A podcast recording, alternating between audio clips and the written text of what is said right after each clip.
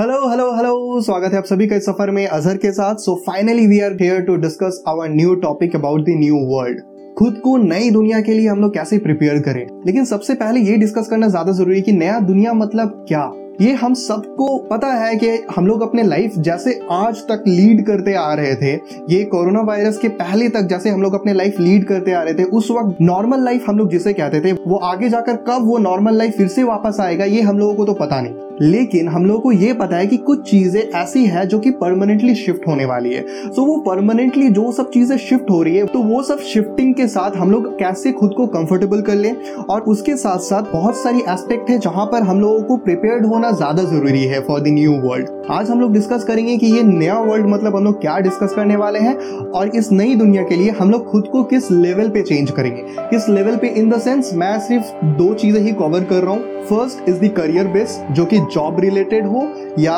Career related हो या business related हो। ये एक साइड है और एक है मेंटल स्टेबिलिटी मेंटल स्टेबिलिटी पे जैसे भी अभी सिचुएशन हो रहा है, इसकी वजह से बहुत लोग डिप्रेस्ड हो रहे हैं, बहुत लोग फाइनेंशियली ड्रॉप हो रहे हैं। ऐसे सिचुएशन पे हम लोग खुद के माइंडसेट कैसे रखें और मेंटली कैसे प्रिपेयर्ड रहे ये नई दुनिया के लिए, ये आज हम लोग जाकर आगे डिस्कस करने वाले। तो चलिए, इस सफ़र को जारी रखते हैं।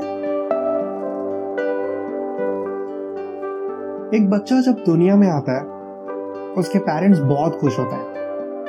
इट्स ऑब्वियस बट कुछ सालों बाद, फिर वो बच्चे को पढ़ने लिखने के लिए भेज दिया जाता है। क्यों क्योंकि मेरा बच्चा पढ़ लिख कर कुछ सीख लेगा। पॉइंटेड मेरा बच्चा पढ़ लिख कर कुछ सीख लेगा। कुछ सालों बाद ही वो मोटिव कि मेरा बच्चा पढ़ लिख कर कुछ सीख लेगा, से हो जाता है मेरा बच्चा पढ़ लिख कर अच्छा मार्क्स लाएगा।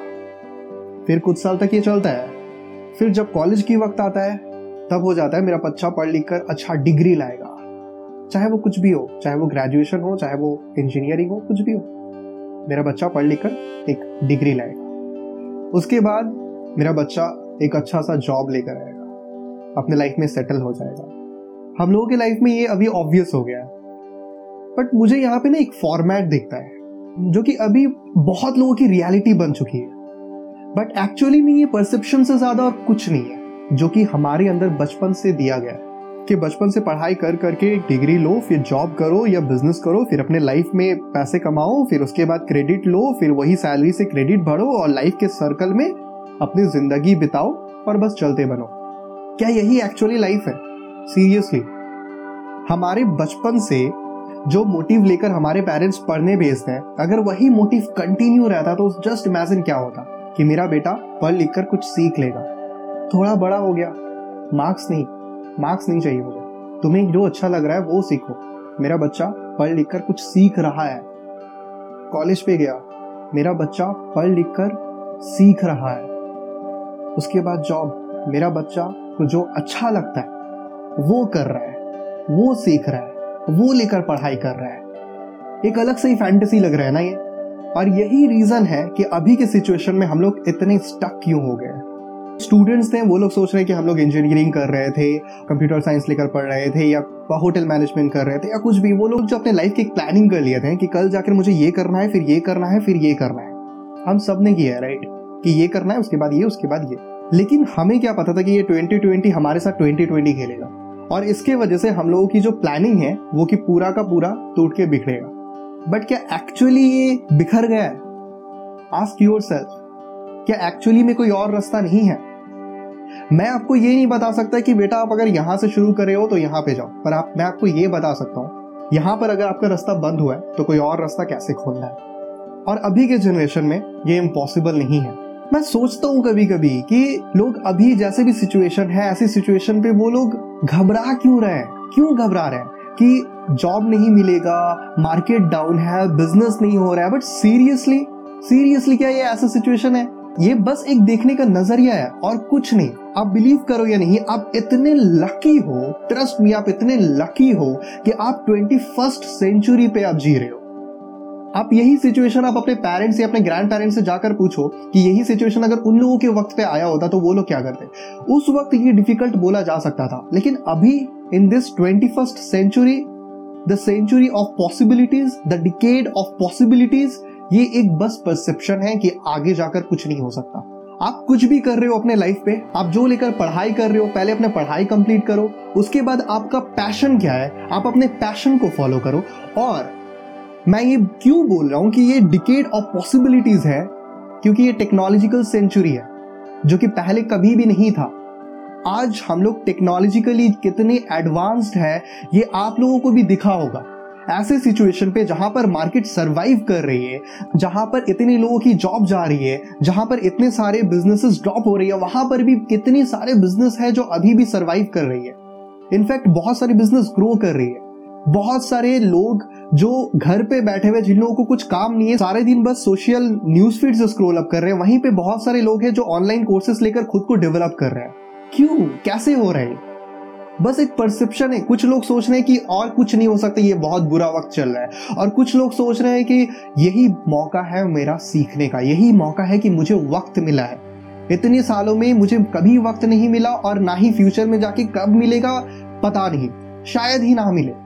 आज मुझे ये वक्त मिला है खुद को डेवलप करने का, खुद को पहचानने का, खुद की स्किल को इंप्रूव करने का। आप एक बात बताइए, अगर आपकी तरफ़ मैं एक नाइफ फेंकू, एक नाइफ एक छुरी, मैं अगर आपकी तरफ़ फेंकू तो आप उसे कैसे पकड़ेंगे? उसके ब्लेड की तरफ़ से या उसके हैंडल की तरफ़ से? ऑब्वियसली हैंडल की तरफ़ से। ये सिचुएशन भी वैसा ही है।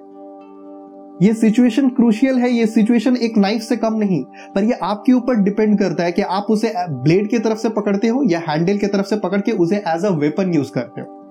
बहुत लोग उसे ब्लेड की तरफ़ से पकड़ रहे हैं जो बेवकूफ़ी कर रहे हैं और अपने लाइफ में डिप्रेस्ड हो रहे हैं। और बहुत लोग वही नाइफ को हैंडल की तरफ़ से पकड़ रहे हैं और उसे एज अ वेपन यूज़ कर रहे हैं और खुद को इम्प्रूव कर रहे हैं। बहुत सारे बिजनेसेस ये टेक्नोलॉजी की वजह से ही आज सिर्फ़ सरवाइव ही नहीं इनफैक्ट ग्रो कर रही है। वर्क फ्रॉम होम से लेकर वीडियो कॉन्फ्रेंसिंग से लेकर, कितने सारे टेक्नोलॉजीज़ जो ऑलरेडी एग्जिस्ट करती थी। ऐसा नहीं है कि जब से कोरोना वायरस शुरू हुआ, तब से ही ये वर्क फ्रॉम होम का सिस्टम आया, या तब से ही वीडियो कॉन्फ्रेंसिंग का वीडियो मीटिंग का ये सिस्टम आया। ये पहले से ही एग्जिस्ट करता था, बस लोग एडॉप्ट नहीं करते थे। ऐसे ही आज बहुत सारी चीज़ें एग्जिस्ट करती है, लेकिन हम लोग एडॉप्ट नहीं करते हैं। जस्ट इमेजिन कि अभी हम लोग की जैसा सिचुएशन यही अगर और 10-15 साल पहले होती। ऐसी सिचुएशन की घर से बाहर नहीं निकल पा रहे, कुछ नहीं। कुछ नहीं कर पा रहे। सब कुछ बंद। और आपके पास उस वक्त मोबाइल भी नहीं होता। और ना ही इंटरनेट होती। और ना ही कॉल करने के लिए बैलेंस होती। तब आप क्या करते? जस्ट इमेजिन टाइम पास करने के लिए भी आज टेक्नोलॉजी आपका हाथ पकड़ा हुआ है। आपके पास अगर जॉब है तो आई एम श्योर कि वहाँ पे टेक्नोलॉजी का कोई ना कोई रोल है, जैसे कि मेरा है वर्क फ्रॉम होम अगर आपकी बिज़नेस चल रही है तो आई एम श्योर कि वो बिज़नेस टेक्नोलॉजी रिलेटेड है, या फ़ूड रिलेटेड है, क्योंकि वही एक चीज़ है जो आज, जो ऐसे सिचुएशन पे भी चल रही है। अब ये डिसीज़न पूरी आपकी है कि ये सिचुएशन ये नाइफ आप ब्लेड की तरफ़ से पकड़ते हो, या हैंडल की तरफ़ से पकड़ के एज अ वेपन यूज़ करते हो। ऑलरेडी बहुत दिन हम लोग वेस्ट कर चुके हैं, पर अब नहीं। आपको बस दो चीज़ें करनी लाइफ में आप अभी जहाँ पर भी हो ना, आप अगर अपनी लाइफ में सक्सेस होना चाहते हैं, आपको बस दो चीज़ें करनी है। फ़र्स्ट आपको अपनी पैशन को ढूंढना है कि आपको क्या करना अच्छा लगता है। बस यही ढूंढना है आपको। I know it is not a easy task believe और नॉट मुझे क्या करना अच्छा लगता है, मुझे लाइफ में अपने गोल ढूँढने के लिए, मुझे तीन साल लगे थे। लिटरली तीन साल लगे थे मुझे।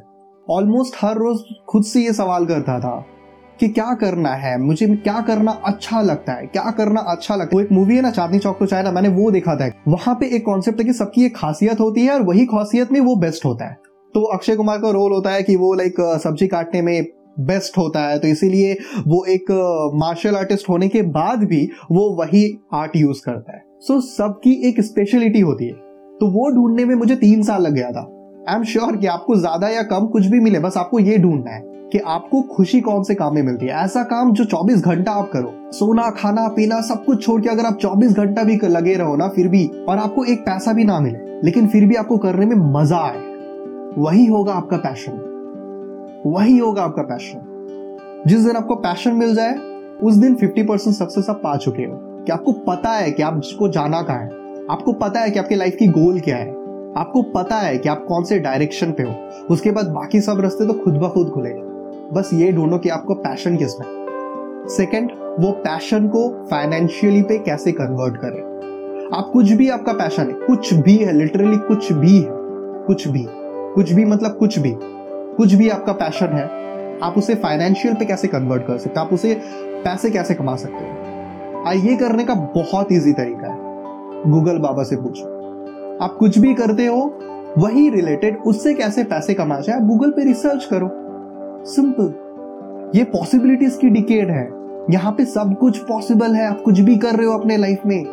सब कुछ से पैसे कमाना पॉसिबल है। लोग कहते हैं कि जॉब करो, तभी पैसे मिलेंगे। बिज़नेस करो, तभी पैसे मिलेंगे। नहीं this is not the only stream twenty first century पे तो और भी नहीं। यहाँ पे हम लोग सोच रहे हैं कि लाइफ में आगे जाकर क्या करें। सारे दिन बस कंप्लेन कर रहे हैं न्यूज़ फ़ीड स्क्रोल अप कर रहे हैं और वहाँ पे बहुत सारे लोग सीख रहे हैं, खुद को डेवलप कर रहे हैं। तो ऑब्वियसली ऐसे सिचुएशन के बाद आपको जॉब मिलेगी या उन्हें जॉब मिलेगी। आप अपने, आपकी बिज़नेस चलेगी या उनकी बिज़नेस चलेगी। आप अपने लाइफ में ग्रो करोगे या वो अपने लाइफ में ग्रो करेंगे। ये बस एक चॉइस है और कुछ नहीं। ऐसा नहीं है कि सिर्फ़ आपको गेम खेलना पसंद है। गेम खेलना उन लोगों को भी पसंद है। ऐसा नहीं है कि आपको न्यूज़ फ़ीड स्क्रोल करना पसंद है। उनको भी पसंद है। लेकिन वो चूज़ कर रहे हैं। वो लॉन्ग टर्म सोच रहे हैं। लेकिन आप सिर्फ़ आज की सोच रहे हैं। ये बस एक चॉइस है जो आपको लेनी है। या इस तरफ़ या उस तरफ़। रिसेशन के वक्त जस्ट इमेजिन जहाँ पे देश का इकोनॉमी ड्रॉप हो रहा है, वहाँ पे कोई सोचेगा कि एक बिज़नेस लॉन्च करूँ। इनफैक्ट बहुत सारी ऐसी कंपनीज़ है, जैसे जनरल इलेक्ट्रिक थॉमस एडिसन ने जब लॉन्च किया था 1862 पे, उस वक्त रिसेशन चल रही थी। पर उन्होंने अपने बिज़नेस लॉन्च किया। इनफैक्ट आज भी जनरल इलेक्ट्रिक चल रही है। आईबीएम 1911 पे लॉन्च हुआ था रिसेशन के वक्त। एचपी लॉन्च हुआ था 1939 पे रिसेशन के वक्त। डिस्नी 1929 फेडेक्स 1971 रिसेशन के वक्त। माइक्रोसॉफ्ट लॉन्च हुआ था 1975 रिसेशन के वक्त। कैसे? आज हम सबको पता है ये सब कितनी बड़ी बड़ी कंपनीज़ है। गूगल और फेसबुक ये सब रिसेशन के वक्त नहीं, पर रिसेशन के आसपास लॉन्च हुआ था। यूएसए की ग्रेट रिसेशन से थोड़े पहले लॉन्च हुआ था। सो जस्ट इमेजिन जब लॉन्च हुआ, उसके कुछ साल बाद ही ग्रेट रिसेशन आ गया। जहाँ पे लोगों को जॉब नहीं मिल रहा है बिजनेसेस नहीं चल रही है, कुछ नहीं चल रहा है, वहाँ से गूगल एंड फेसबुक सरवाइव करके आज ये लोग टॉप कंपनीज़ है वर्ल्ड की। कैसे? और यहाँ पर आप सोच रहे हो कि अभी कुछ भी पॉसिबल नहीं है, ये बस आपकी सोच है। जो सोच रहे हैं कि पॉसिबल है, वो ऑलरेडी पॉसिबल कर रहे हैं। और जो सोच रहे हैं लाइफ में ग्रो करने की, खुद को कुछ सिखाने की, खुद की पैशन को यूज़ करके कैसे फाइनेंशियली स्टेबल हुआ जाए, खुद को कैसे स्किलफुल बनाया जाए अलग अलग स्किल सेट को कैसे सीखा जाए, वो लोग यूटिलाइज कर रहे हैं अपना टाइम सीख रहे हैं। अपने लाइफ को इन्वेस्ट कर रहे हैं। वेस्ट नहीं। आप क्या कर रहे हो? अगर आप इन्वेस्ट कर रहे हो, अगर आप भी यही रस्ते पे हो I am so proud of you I am so proud of you और ये सब सिचुएशन की वजह से बहुत सारे लोग मेंटली डिप्रेस्ड भी हो रहे हैं। मैं ये नहीं बोल कि सिचुएशन बुरा नहीं है। मैं ये बोल कि सिचुएशन बुरा है, लेकिन उस लेकिन सिचुएशन को खुद के ऊपर इफ़ेक्ट क्यों होने दे? क्यों? जब मैं इलेवेंथ स्टैंडर्ड पे गया था, तब मैंने अपनी स्कूल चेंज किया था। इलेवन ट्वेल्व मैंने दूसरे स्कूल से किया था। वो स्कूल काफ़ी डिस्टेंस पे था तो इसीलिए मुझे लोकल ट्रेन से जर्नी करना पड़ता था। और साउथ कोलकाता के लोकल ट्रेन पे काफ़ी क्राउड होता है। और उस वक्त मेरा शुरुआत था लोकल ट्रेन पे अकेला जर्नी करने की। तो स्टार्टिंग में मैं जब स्कूल जाता था ट्रेन के अंदर ढुकते ही पीछे से प्रेशर आना शुरू, बाकी सब क्राउड्स के। और मैं ऊपर के हैंडल पकड़ के एकदम खुद को स्ट्रॉन्ग करके रहता था कि नहीं नहीं, पीछे के क्राउड को आगे मुझे नहीं ठेलने देना है। फिर सामने जब स्टेशन आता था, फिर सामने सामने वाले गेट से फिर आना शुरू, फिर सामने वाले गेट से प्रेशर मैं फिर भी खुद को एकदम स्ट्रॉन्ग करके नहीं, सामने वाले प्रेशर को भी एकदम खुद के ऊपर लेता है, नहीं, खुद को स्ट्रॉन्ग रखना कि नहीं पीछे नहीं जाना है। जितना भी क्राउड आ जाए, जितना भी ये आ जाए, पीछे नहीं जाना है। फिर पीछे जब स्टेशन आया, फिर पीछे से क्राउड ऐसे आगे पीछे होता रहता था। पर मैं खुद को वैसे हैंडल पकड़ के खुद को एकदम स्ट्रॉन्ग करके रहता था। बट ऑब्वियसली बहुत सारे लोग थे, फिर भी जितना भी मैं स्ट्रॉन्ग करके रहता था, मैं आगे फ्लोट होता ही था। पीछे से अगर धक्का आ रहा है, मुझे आगे ठेल दिया जाता ही था। फिर सामने से भी अगर धक्का आ रहा है तो मैं जितना भी खुद को स्ट्रॉन्ग कर ले, एकदम हैंडल पकड़ के एकदम नो एकदम नहीं जाना है पीछे। फिर भी मुझे पीछे ठेल दिया जाता था। फिर कुछ दिन बाद मुझे समझ में आया कि नहीं जितना भी खुद को स्ट्रॉन्ग करके खड़ा कर लूँ, जितना भी रेसिस्ट कर लो, जितना भी कोशिश कर लो कि सामने वाले धक्का को सामने की तरफ़ ठेलने की पीछे से धक्का आ रहा है तो पीछे की तरफ़ ठेलने की, वो नहीं हो पाएगा। पीछे से धक्का आ रहा है तो मुझे आगे ठेला ही जाएगा, सामने से अगर आ रहा है तो पीछे ठेला ही जाएगा। तो तब से मैंने क्या किया, मैं खुद को एकदम छोड़ देता था। फिर जब पीछे से धक्का आ रहा है तो मैं वही फ्लो पे हूँ। फिर सामने से जब धक्का आ रहा है, मैं वही फ्लो पे हूँ। फिर हैंडल छोड़कर एकदम रिलैक्स होकर रहता था। बाकी मसाजेस भी होती थी बट वो अलग बात है। और उस सिचुएशन से मैंने अपने लाइफ में एक सीख सीखा था। मैं आज आपके साथ वो शेयर करता हूँ। हम लोगों की लाइफ में भी कभी कभी वो क्राउड होता है, वो फ्लो जो आपके कंट्रोल में नहीं होता है। आप खुद को जितना भी स्ट्रांग कर लो, आप जितना भी एफर्ट लगा लो, वो फ्लो को रेसिस्ट करने की। पर आप नहीं कर पाओगे, क्योंकि वो आपके कंट्रोल पे है ही नहीं। और वो फ्लो आपको आगे से पीछे लाएगा ही, वो फ्लो अपने हिसाब से चलेगा। आप जितना भी एफर्ट लगा लो, उस पर आप कंट्रोल नहीं कर सकते। और उस सिचुएशन पे ही आपको वो हैंडल छोड़ देना और वो फ्लो के साथ हो जाना लाइफ में कभी कभी जब फ्लो आउट ऑफ़ कंट्रोल हो, तब हम लोगों को फ्लो के साथ ही हो जाना चाहिए। ये बहुत बड़ी सीख थी मेरे लिए।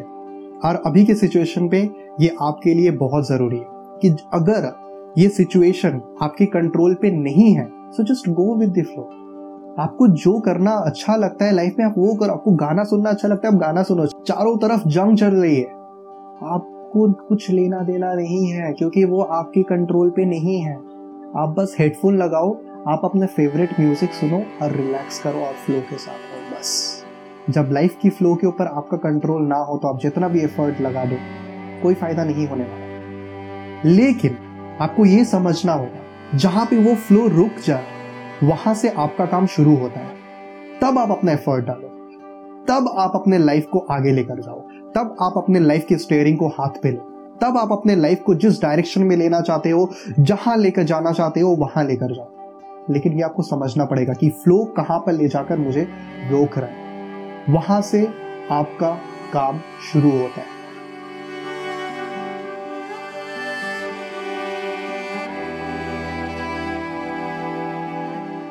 आई एम श्योर कि मैं आप लोगों को थोड़ा सा भी हो तो इंट्रोस्पेक्ट करवा पाया। कि लाइफ अभी किस फ्लो पे जा रही है और कैसे करके हम लोगों को आगे डिसीज़न लेना है।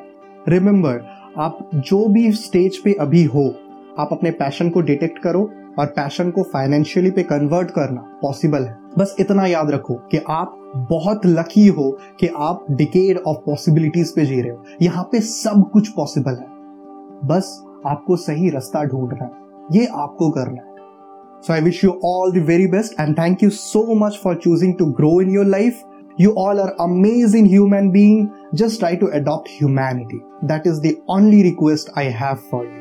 Thank you so much अगर आप कोई भी चीज़ को लेकर मेरे साथ डिस्कस करना चाहते हैं, या अगर आपको मेरी कोई भी बात समझ में नहीं आई, अगर आपको मेरी कोई भी बात का बुरा लगा हो तो आप मुझे इंस्टाग्राम पे कांटेक्ट कर सकते हैं हे डॉट अजहर में H E Y dot A Z H A R H E Y dot A Z H A R thank you so much.